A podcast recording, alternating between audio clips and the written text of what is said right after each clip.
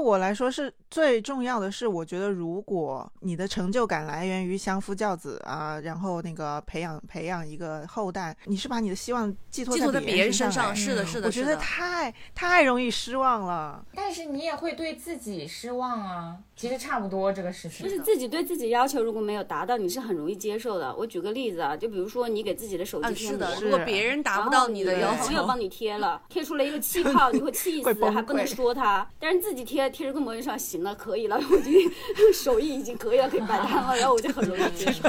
是的，是的，是。Oh dear Miss Holloway, you're still on my mind. I reminisce about us. Sometimes you started seeing someone new for a while. I read about someone. 欢迎来到 Plastic FM，我们是四个长沙被发起的一档塑料普通话播客。我们会在每周的周五进行更新。我们立志成为全宇宙最受欢迎的塑料普通话播客。耶耶！没想到这个系列已经这么快就到第二季了。今天我们节目又请了一位我们优秀的三十加伙伴来参与录制，然后我们今天的栏目呢，也终于有了一个。非常贴切的名字，首先感谢这个名字的灵感来源。是我的小学同学、初中同学、高中同学以及大学同学，他的名字叫张弛。谢谢张弛，谢谢张弛，节目提供了这么好的一个专栏名。所以这个专栏名叫 叫三十，我改喽，我改喽。这个我改喽呢，在长沙里话里面是一个有点挑衅的感觉吧？怎么了？怎么了？就是三十又怎样呢？小鱼的一个小学同学还唱过一首歌，叫《你要我改改喽 》。长沙。颇负盛名的一位 rapper，不是长沙，是全国，他们的组合在全国颇负盛名。对，有兴趣的话可以那个去听一下，叫你要我改了。其实我觉得我改了，其实也没有那么挑衅吧，就是他也可以是比较平时的一个招呼。我改了，What's up？就是跟跟三十加说一个，Hey，What's up？其 实就是也不错了。What's up？那我们先请嘉宾介绍一下自己。那个大家叫我那个大鱼就行了，跟那个小鱼是一样的鱼字，其实是大鱼。大鱼也是养鱼的鱼吗？不是。我之前是在一家那个培训机构当那个就是英语部门教学总监的，我说出来有点虚。然后我现在人在美国，然后就无业游民。我来介绍一下为什么邀请他。我今天还在想，其实我们两个，我和大鱼不算很熟。我们相识于一个非常偶然的机会，就是我们高中的时候在同一个老师家吃饭。高三的时候吧，就听起来很熟啊，是吧？高中毕业以后就完全没有联系了。但是感谢网络，在我们很多年之后，我们突然又网友见面了。那那个时候还在创业，他是在跟那个 Allen 一起做那个早安英语嘛。嗯。然后那个时候我还我还想采访他来着，因为那个时候正好是所谓的就是那种政策大众创业万众创新那个阶段，就是我们在找很多创业的故事啊什么的。我的我们那会儿还想发展那个小语种的业务。也找了乐俊，想让他来教西班牙语。然后后来他就激烈的投入了家庭生活中。但是因为我们这一次有点想法，就是三十加女性的千姿百态嘛，就是每不不论怎么样都过得很精彩的人，我就想到了他，我就觉得他身上有一些社会给女性的一些标签，但是他同时又蛮精彩的。那大鱼是是现在有娃对不对？对，已婚已育，几个娃多大了？呃，四岁半，就一个一个男孩儿。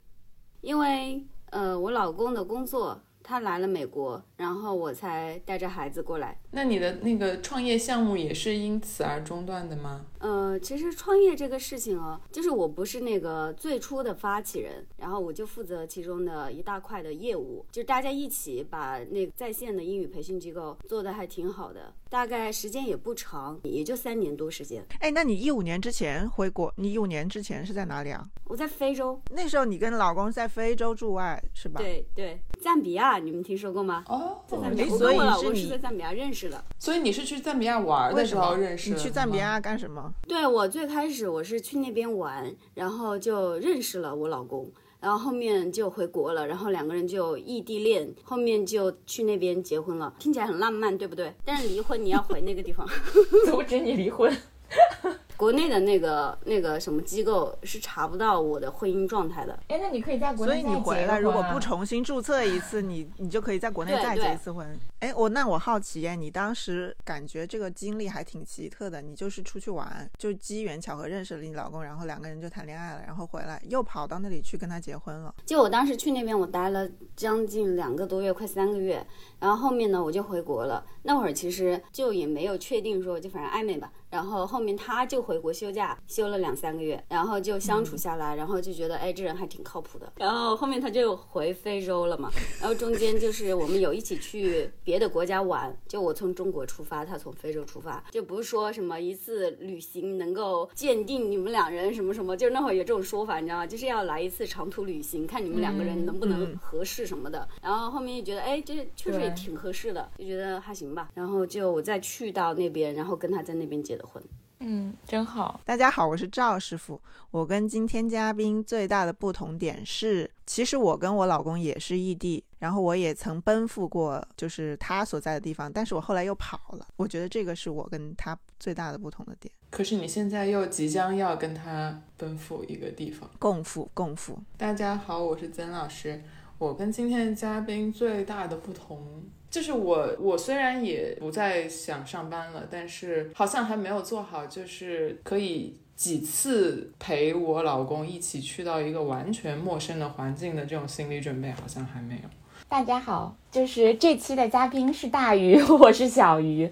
我跟嘉宾的不同点可能有两个，就是第一个是，嗯，他现在在美国，然后虽然我号称自己是美国丽人，但是我从来没去过美国。美丽国的丽人啊。第二个不同点是，就是说那个，可能是因为我也没有去过非洲，所以现在还是一个就是未婚未孕的状态。找老公要去非洲，大家好，我是仔仔李。我跟今天的嘉宾相同的一点是，我也去过非洲，不同的就是你没找到老公。你去的哪儿呀？去的其实严格算上来应该哦是非洲啊，塞舌尔，塞舌尔是。所以你当。时是自己去非洲玩了很大一圈是吗？其实是原本是有计划玩很大一圈，但中间就是被拦截了嘛，然后就在那个国家待的比较久。哦，哎，所以你当时是比也挺疯狂的，就是一个人去非洲，准备去非洲玩很大一圈。对我跟你说，因为去那边也是一个嗯特别巧合的原因。其实我本科大学本科是学金融的，然后我在一家那个大宗农产品交易所工作，然后那个交易所就反正要关门了，然后就给了一笔非常可观的那个遣散费。那我也没有事儿干，然后我又拿着一笔钱，我不知道该干嘛。刚好有朋友在那边，所以我就去了。去的前一天，我妈还还在劝我说，觉得有点危险。是啊，因为去非洲还要做蛮多准备的。我去过坦桑尼亚，不是还要体检啊，什么打黄热病的疫苗啊，什么七七八八打一堆疫嗯苗什么的。哦，对哦，赵师傅，你是在非洲被求婚的，福利呀，非洲。在那个乞力马扎罗山上，是不是？我记得。赶快你们赶快去一在非洲。找到了老公赶快去一趟哎非洲，就是非洲那个是一个不受那个 COVID 影响的大洲，是他就因为其他的病把这个东西太多了。对，就是他们不把这个当回事，啊因为他们有更多更们可能很严重的多其他疾病。据说他们很多人都有已都已经有抗体了，就已经在不知不觉中得过，但都没有把这个当回事。我第一次去是一二年，就是我当时走在那个街上，其实我去的那个国家治安和经济都相对来说比较好，虽然没有南非那么的好啊，但是就走在街上那种感觉，你就看不到老人，没有老人，因为死的很早是吗？因为他们活不到那么老。你觉得你现在是全职妈妈吗？嗯，应该是全职妈妈吧？我觉得起码这个名字比那个家庭主妇好听一点吧，有个职业的“职”字在里面，感觉自己在工作一样。你会在意别人叫你全职妈妈或者家庭主妇吗？其实说这个话的时候，我会装作不在意，但是我心里会说，切对，会有一点在意，就是还是会受到大家的影响，觉得这个主要是因为我觉得这个劳动没有被承认，就我自己是承认的，但是大部分人他们的那个、他们会觉得，呃，你是没有收入，然后你是依附你老公，然后你每天干的事情很琐碎，好像是没有什么，有点 low 那种感觉。就是就是虽然有坚持，但是在家庭主妇跟全职妈妈这两个称呼中，仍然会想要选择全职妈妈，因为听上去好像有职业。哎，还有另外一个选择，全职太太，就是不需要当妈妈，就是全职妈妈会更好听吧妈妈？就太太感觉就很 elegant。那我觉得会有其他更好的标签啊，就是比起全职太太这个事情，会应该有更好的介绍自己的方法吧。自由职业者，自由职业者吧，还有一个很古老的说法叫 “SOHO 一族 ”，SOHO。现在不是还有好多人叫互联网游民，就是他们的工作不需要坐在某一个地方，然就是我本人啊。那那个生育对你的人生规划产生了什么样的影响呢？就比如说，你如果没有生小孩，你现在还会跟你老公一起住外吗？应该会吧，因为其实我的人生规划没有一个很明确的一个说，哎，我三年计划什么五年计划，就是想多赚一点钱，然后可以 干一些自己想干的事情。生孩子这件事情，其实它并没有耽误到我赚钱。我自己的个性属于就是飘到哪里。就到哪里，就算没有他，我可能也还是会来到这边，只是我自己可能会干的事情会跟我现在干的不一样。但是你一定要说分出个高下，哪个更好，哪个我觉得好像很难讲，这就是自己的选择。对于人生没有什么规划的人来说，就是就是不会影响到他们所谓的规划和进程吧，因为反正本来就没有啊。我觉得这样很好哎、我个人的感觉是，就是会有影响，但是不是对规划的影响，是对人的影响。嗯比如说我自己还挺想做一些这种自媒体的事情，我就没有时间做。而且我要顾虑到他，我不能带他去很多地方，因为担心他被感染什么的。但是我很难说是因为他我没做成，我不能让他背这个锅。对，而且你也承认这件事情的价值，所以其实就是也不会那么纠结了。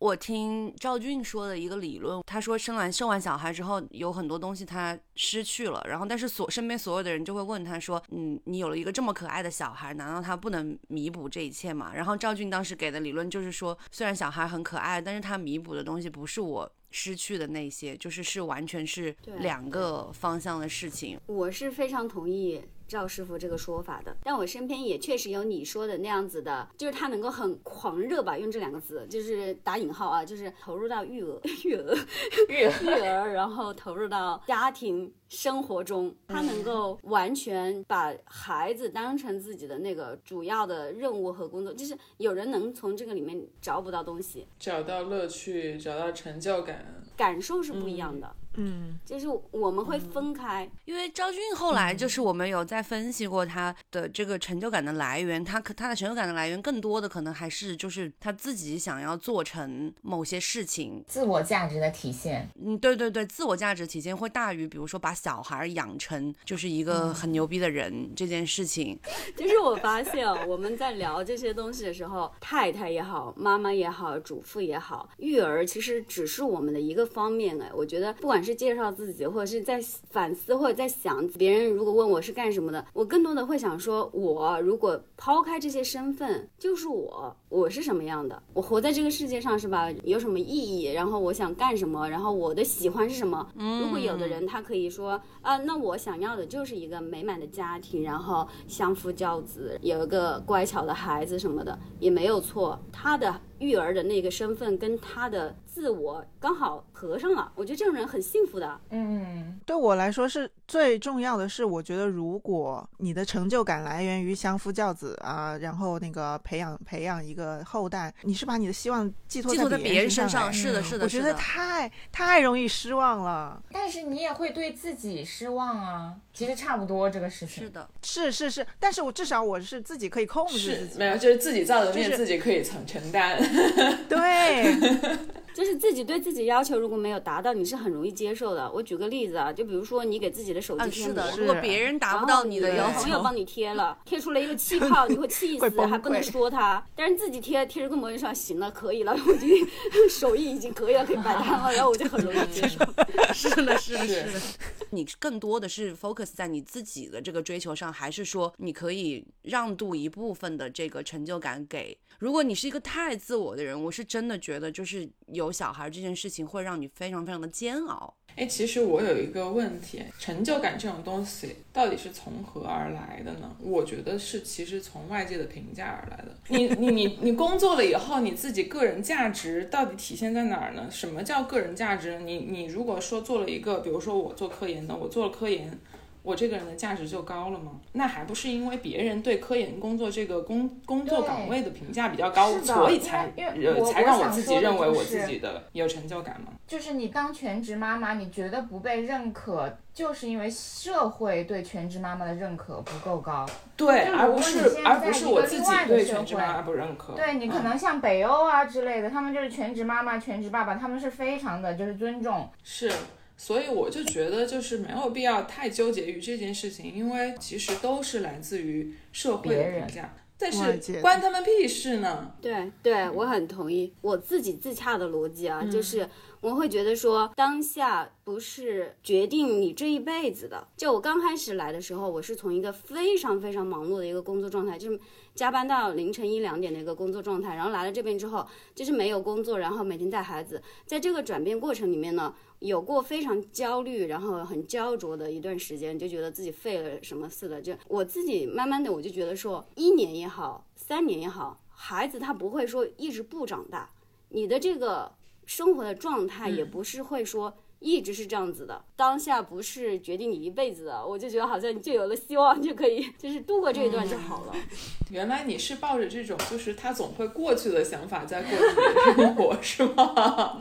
对对，尤其是就再加上疫情。这几年给我的感受就是真的珍惜当下生活，就是让自己开心一点。是的，对。呃，我我有一个问题，比如说你现在住外，你这次住外是三十岁以后了嘛？但是你上次住外其实是二十多岁的时候，你这两次住外的感经历，你觉得年龄对有有什么不一样吗？有啊，就是我第一次住外的时候，我就觉得很新奇，就就跟乡里边人，你知道吗？什么都要发一条朋友圈，然后好神奇，这个也好神奇，那个也好神奇。读书的时候看到三毛，你。就是去了非洲，那我必须得融入当地生活，给当地人聊天，然后跟跟跟大家交往什么的。就但是来了这边之后，就也就这样吧，就是换个地方待着。哎，我觉得赵师傅应该挺关心这些问题的，因为他马上即将就是要进入这样一个生活状态，家庭驻外生活没有，因为我之前第一次也我也住过外嘛，我在墨西哥待过一段时间嘛。我记得我当时就是很不喜欢工作的环境，应该是这么说，就是很。不喜欢周围的那些跟我一起派驻的人，然后我现在回过头来分析我自己，我觉得我其实有一点就是自负的那种感觉，就觉得我比他们高高人一等，然后我就通过各种不同的方式来显示我比他们厉害，我觉得我有一点这样，然后以至于有一点走极端，比如说，你我我想知道你到底做了什么事，也没有做什么事，就是。就比如说故意不遵守那些规则，然后比如说我要跟当地的人玩，不跟那个就是单位的人玩，啊，反正就心理上有很大的压力，就觉得不开心。就觉得哎呀，这些人都是傻逼，我就不想跟你们在一起，就是这种感觉，就是其实很纠结，但是你又不可能逃离那个环境，你每天住在那里。就住外的问题对，我是在于 圈子会变得比较小，是吗？对，是的，是的。哎，我觉得这就是我两次住外很不一样的，因为我第一次是去的一个小国家，小国家大家就是都住在一个院子里，然后美国很不一样的就是特别大，然后大家都自己在外面租房子，很分散，像一个当地。人一样生活，就生活中跟他们就跟国内一样，下了班就没有交集。对，这样就会比较好，很不一样的。哎，那你觉得疫情对你有什么特别大的影响吗？哦，可大了。你咋就不能上学了？现在？对，因为我们在这边就是相当于要按国内的防疫政策来要求自己，然后。一直到现在，一天幼儿园都没去过。哎，说一下之前创业的经历呗。创业时间有点久了，说实在的，就是当时那个强烈的感受，现在已经淡了很多。那是我第一次参与到创业，因为在那之前，我去到的公司就是，反正我就是个小螺丝钉，然后干好自己那一部分。当时呢，我们做的是这个。成人英语的在线教育，反正挺好的，那个整个走的挺好的，然后几个转折点也也走的特别稳，因为因为说到底，在那个公司收入也不错，然后大家相处的也不错。我因为为什么我就当时我就放弃了那份工作来这边，就是我感受到了不舒服，但我当时不知道那种不舒服是什么，然后而且我有点分不清是因为育儿的焦虑还是因为工作的焦虑，反正我就觉得我不能把孩子扔了，那我把工作扔了吧。后面我就陆续的那一年，我就就自己想啊，跟朋友交流啊，我发现就是我遇到了那种就是最近很流行的职场 PUA 和哦还有那种女性会在职场遇经常遇到的那种状况，就是说，哎，你女的就该怎么样，女的就该怎么样的那种专门的那个词来形容就是嗯，好像比那还过一点点，就是你很难再往上升了。你要做个什么事情，哦很难推进。我举个例子，就比如说，我想推进一一件什么事情，我不能说就像男的一样，我开个会，然后我就说啊，我们要做这个事情，他怎么怎么样进行，不行，我得做小伏低，以那种后退的策略来推进我想推进的事情。你们懂吗？嗯，对就是你如果直接说他们可能不太不太赞同，或者是不太支持当回事儿你。对对对对，就是觉得哎，你这个不行，那不行。但是你如果说啊，我有个想法，但是我觉得可能不太成熟，也不太好，然后什么什么的，但说出来，他们反而会鼓励你，就说你去试一试啊，也没什么。对，其实你已经想的很好了，但是你就不能自信的，就是说出来。要以退为进，以示弱的那个态度来表达一些自己的想法。对，就是你要符合他们心中的那个女性的刻板印象，温柔的，然后美丽的，反正弱势的。那非常恶心。如果是我，我可能也受不了。哎，那小鱼，就是你在你自己创业这个期间，你有什么不一样的感受吗？比如说，作为一位女性，作为女老板，就是我不论是在职场上还是在社会上，就是这种对女性不那么友好的环境，我是能感受到的。然后我也是能就是接受他们输出这样的方式的，但是我会用我自己的态度，就是我你让我不舒服了，我会直接讲。而且我说话就是我绝对不会以退为进，所以不论是在职场上，还是我现在跟别人沟通的，都是一样的。就是自己创业之后，因为我也不是创的一个什么大业，我只是一个个体户，而且我这个其实投资也不是那么吓人的，但是还是会有人觉得。你是不是有很多老板跟你一起搞，或者是啊，你这是不是一个夫妻店，然后是你老公给你出的钱啊什么的？但是我现在就是已经把我自己单身美女的这个人设已经做到底了，所以就是不会有人这么觉得了，因为我就是会用我自己的就是行为，然后就是告诉大家这个事情是怎么样的，我是什么样的人，我绝对不允许你们要对我怎么样。嗯，那你现在有什么困难吗？在创业的时候，有你觉得你解决能力不？足，精力不足，对啊，真的。能力不足是什么意思啊？就是你一个人，你能做的事情总是有限的。你看，你一个公司，你有人力、有财务，是吧？有战略发展，然后可能有这些什么运营团队啊什么的。就是，但是我们这种小店，其实就是一个人所有的事情。非常核心的，其实就是现在还没有搭建任何的团队。今天我们刚收到了小鱼送给我们的盘，就是他们店 logo 的那个飞盘和贴纸。然后周嘉诚就说，鱼姐现在事业已经是个文化产业了。怎么说呢？我就是学文化产业创业创创意管理，然后我以前工作的时候就是做 PR 的，我就知道这个 PR 里这个东西其实还是有用的。如果我要花其他的大价钱请什么网红打卡什么，就是那种虽然也有用了，但是就是现在还不是时候。我想做点先我自己擅长的，或者是我觉得喜欢的，然后又给身边的人我觉得带来一很适。合你，对呀、对呀、卖的是文化但这个就是我不是产品。对我也是遇遇到了一些问题，就是因为你但凡做周嗯边，其实你就是最重要的是找供应商，因为我们做的量又很小，嗯你的这些定制的价格都很贵，我就是卖出去的东西我根本赚不了钱，我可能赚赚赚个十块二十块吧。而且我们做的那些工装 T 恤，哇，真的是完全找不到便宜的供应商，可以找吧，可能，但是你要在幺六八八上看那些厂家，然后要打电话问厂家，然后首先是光板 T 的厂家，然后是印刷的厂家，然后是吊签的厂家，然后是吊牌的厂家，然后再把他们的东西都寄在一个地方，所以就好麻烦，事无巨细。但像这种流程，如果跑通过一遍的话，之后你要再做类似的东西，可能就会对，但是但是这只是做一个 T，但是就我还面临很多类似的事情。就是我不是仅仅只做一个 T，对不？那你不做 T 呢？我觉得做包啊什么这种对啊就没有所以我现在肯定是一样的呀其实包就是好处就是没有尺寸嘛，对但是包的流程啊基本上除了尺寸以外，跟这个都是但包一样没有。那么多人买耶。我觉得包比 T 恤买的人多吧。我消费了两个，是啊是啊是啊，就是送了我一个人我消费在做两个。对啊，但是也是没有找到供应商，我就是都是找的那种就是一条龙服务的。比较贵，因为你毕竟不是做这个的嘛。对啊，我们公司当时出的第一款周边就是帆布包，出了两款帆布包，卖的特别好。不过稍微贴合一点嘛，装书啊，装文具啊。因为当时我们是做了那个市场调研，就是看我们的粉丝的画像，然后发现是比较年轻的城市呃女白领，然后就觉得说，哎，大家背帆布包装书啊什么的，可能就比较符合，就卖的也挺好的。那你之后有什么计划吗？准备什么时候回国什么之类的？其实我们这个出国主要是受我老公工作的那个限制嘛，其实我们是没得选的。就你觉得作为一个比较自我的人啊，那像这种没得选的状况，对于你来说会给你带成带来什么？焦虑吗嗯，焦虑啊，或者是说挣扎吗？我可能没有那么自我吧，我觉得还行啊，就是。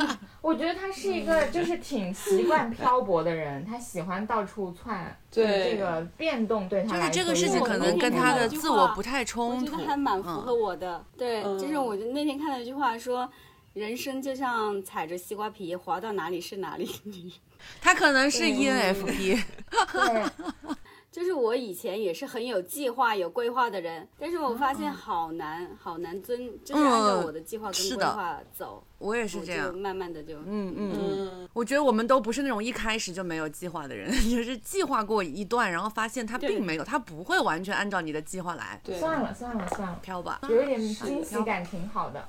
我也挺想就是当一个这种可以到处居住生活的人。Fooling around，但是我我发现可能跟我的性格有关系。我想的很美好，就是我愿意去，但是当这个事情实际如果真的发生的时候，然后我就会开始考虑很多很多。哎呀，这也不你会行，那也不疯掉行，这个这个也很麻烦，那个也很麻烦，然后就是因为变动就是失控啊行动力。你你就是一个讨厌失控的人，是的，不过如果让我提前十年开始计划，可能就还行。十年里面会发生多少事情？特别是十年了，十天让我计划都够呛。十年可能已经发生五次不同的疫情了，COVID 已经到 nineteen 呃不不 twenty nine 了。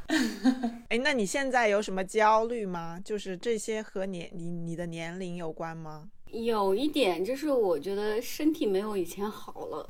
大家都这么觉得。所以最终困住我们的还是生理 conditions。对我昨晚上可能只睡了三四个小时，所以就我今天一天为了打起精神，能够撑到现在，我喝了三杯咖啡了。嗯，以前没有这个困扰。如果现在能改变前三十年来任何一个决定，你会改变什么？不会，因为我做了哪些决定我已经忘了。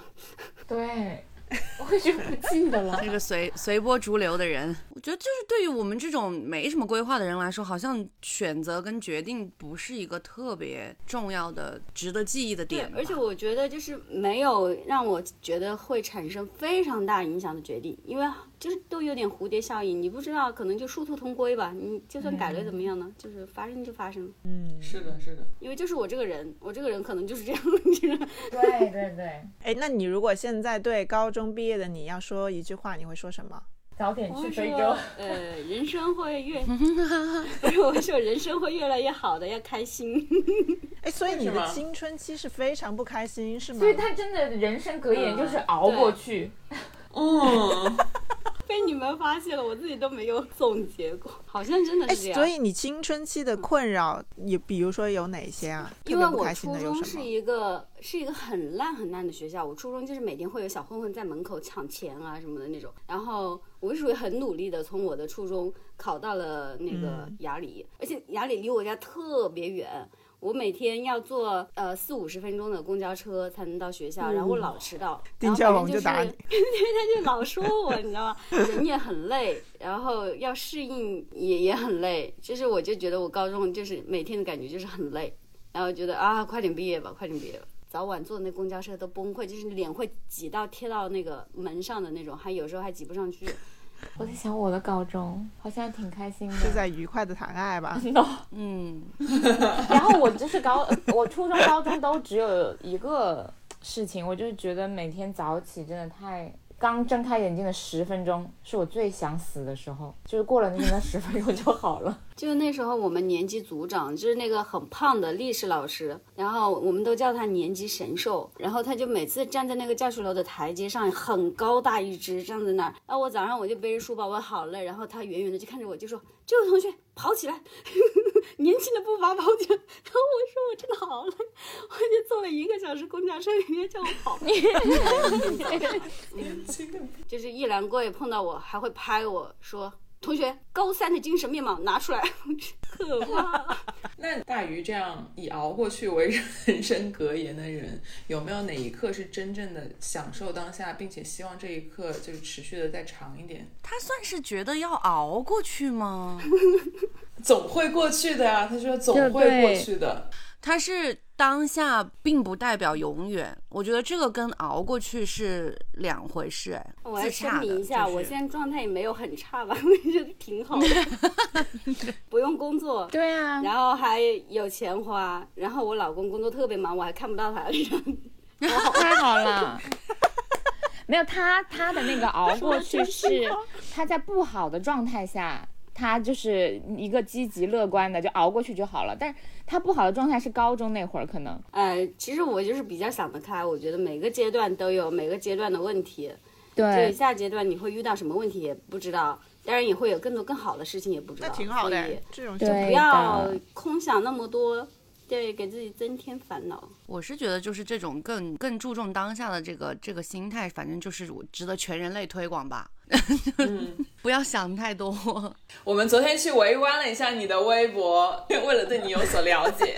然后呢，我们发现了你发了一条：虽然现在的我过着世俗意义上的幸福生活，天知道我有多爱十年前那个疯狂又潦倒的自己。有多疯狂，有多潦倒。就想说，十年前，二零一二年发生了什么？刚就是那会儿就穷呗，然后又没有稳定的工作，然后就觉得哦自己好自由，你知道吗？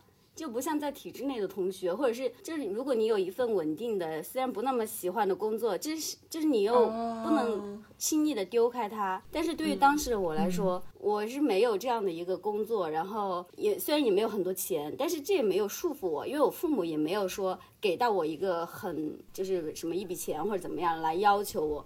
就是我非常非常自由，我当时想的是我要去流浪，就想干什么就干什么，就是可能第二天死了也没关系，因为我也没有爱的人，也没有爱我的人。那你爸妈不爱你吗？也挺爱你的吧？他们不管我，他们当然也会伤心吧，可能就是这没关系，我做什么他们就也不用告诉他们，就我去做就行了。嗯，那你爸妈到现在为止就是也不会对你的生活指手画脚，也不经常跟你联系吗之类的？我们感情挺好的，也经常联系，然后他们也会对我的生活做出一些指导，比如说你应该这样那个样，但是我就完全不听啊。因为大鱼和我。不需要听父母的话的原因，是因为父母没有给我们那么多的经济支持。对，我觉得你当年就没有说要管我，那你不能说突然一天来管我。对，就是你要管我，你就要连贯啊，你就别管我，对吧？突然那我这种怎么办？我又要钱，然后又不服管。你其实挺听话的。你不是说你很怕被你爸爸失望之类的吗？我觉得你蛮，其实你很在意他们的感受了。但是他们现在基本上是左右不了我的，就是我我的决定就是我会说服他们，然后他们会被我说服。就是你还要有说服这个动作，我是不需要有说服这个动作的。哦，懂了。对，而且我的父母就没有不疯，你知道吗？就不会说什么你不这样做我就死给你看，就就不是那种人。我父母就 是也很随意，也没有哪个父母是疯的，很 peace。就挺正常的，就是 有跟你什么断绝关系的那种类型的。哎，我觉得我看那个大鱼的微博就很喜欢，是他就是讲小小孩的故事，哎，就是因为 真的太可爱了。是的，很可爱。就是他们，就是你的小孩有一种，我不知道是因为你的表达哦，还是因为他本身就是这样，就真的有一种那种很冷幽默的感觉，觉得有有有一些很多这种生活趣事的这种。描述和对啊。我们家孩子是话痨，就是他很爱说话，真的。对他就是话多，然后体育不行，宅，那你会你会焦虑吗？不焦虑啊，我也宅啊，真好，外面好晒。就是我有时候觉得我孩子的性格跟我的性格还挺合适的。哎，你对你的孩子会有什么期待吗？没有这个问题，我之前也也有其他朋友问过我。呃，我对孩子就是在我的眼里，他就是一个普通人，他的喜怒哀乐，他的优点缺点，在我来说就是一个正常的人，normal 的人的表现。嗯，所以我不会对他觉得说你这个不好，或者是我觉得啊你这个特别厉害，做自己。是个冷静的父母。哎，那你老公他对于你跟随他的工作而就跟他四处奔波的这种，不能说牺牲吧，但是多多少少放弃了一些东西，他有没有对此有任何的回报？没有，他是个很冷漠的人。我表示过，但是他就他就 他就沉默以回应是吗？对他话很少，也很平和，也也很少见到他，因为他太忙了。哎，那你当时为什么会喜欢他？话少了多好，安静。安静。就是我是一个在家里挺喜欢安静的人，然后因为我儿子话太多，所以有时候到下午的时候，我必须戴上降噪耳机，不听声音，就是因为太吵了。我真是没有想到，但是我可以想到的是，你日子应该过得挺快乐的。因为小孩子的音调是很高的，然后他就一直说的时候，你会会有点头痛，要爆炸？对我就可以敷衍他，嗯嗯，行，可以。对我还有时候还可以听播客，这是新时代的妈妈吧？应该是。你还会想生二胎吗？不想生啊，那得多吵啊！天呐，主要是 那个安理由竟然静，不是别的。你儿子也会长大啊，他的话可能会慢慢变少那嘛。万一变多怎么办所以我说未来的日子会越来越嗯好的呀。那也是嘛。啊？我就开始写作业应该就会好一点了吧？现在都不准备布置作业了嘞，作业全部要在学校里写完，那他是到十二点才能回家吗？就是没有家庭作业了。在家干嘛呢就是就是只把这件事情丢给了父母，然后父母要去给小孩儿还要布置任务，安排然后安排学习内容什么的。在北京是不是当个全职太太的那种工作价值更高一些啊？还有这种 对呀、好多事情哎。对啊，他回来就要老师，就是我以前我忘了是在哪看的，就是说在上海有很多学历很高的女性，就生了孩子之后，就是因为辅导功课这一块儿，然后觉得就要鸡娃嘛，然后就辞职在家里全职太太，然后就导致说学校在填那种问卷调查的时候，很多女孩子就会说自己的梦想或者是理想就是做一个全职太太。难道你的价值就是来教育孩子？而且为什么？而且为什么要那样教育他？你想要得到什么呢？我觉得这个又回到了我们开头的时候聊的那个，就是全职太太跟家庭主妇这个当做一个职业来看的话，因为她就是选择了另外一个职业，跟这个世界上万千的职业是没有没有任何区别的吧。对吧？就是因为他可能就确实是也是从鸡娃这件事情里面获得了成就感，成就感和 乐趣，成就感。只是我们不理解这种鸡娃的成成就感嘛。我想起我要说什么了，就是在今天的 ending，就是我最近就是关于我就是有有一些反思，因为有很多我微博上的朋友艾特我，然后就是说非常感谢我们的节目，呃，晚上睡不着的时候。会听我们的节目，哎，那个女生她也是在美国，然后经常在微博上有时候抱怨她老公和孩子，就是以以及一些生活，然后她就说经常晚上失眠的时候，就是听我们的节目，就是度过那个难过的，就是熬过去。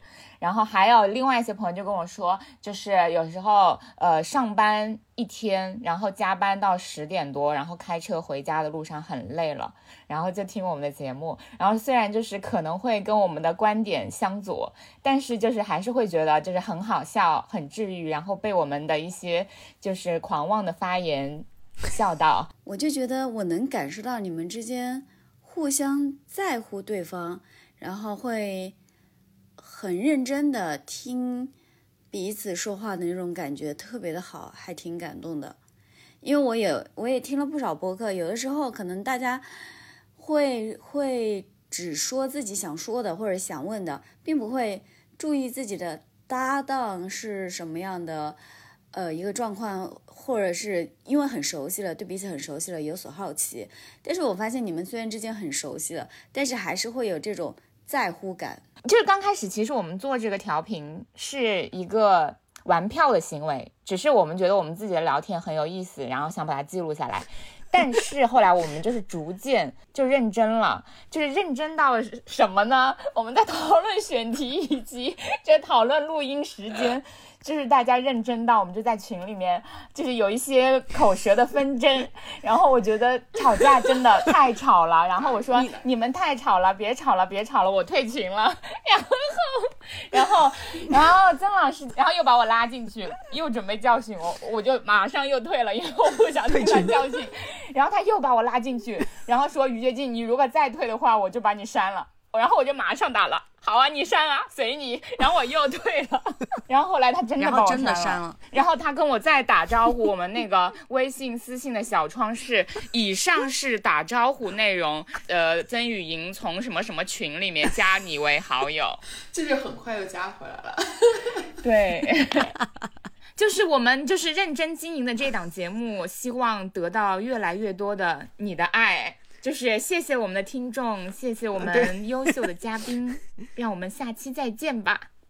Maybe in another life we could try and roll the dice and get it right.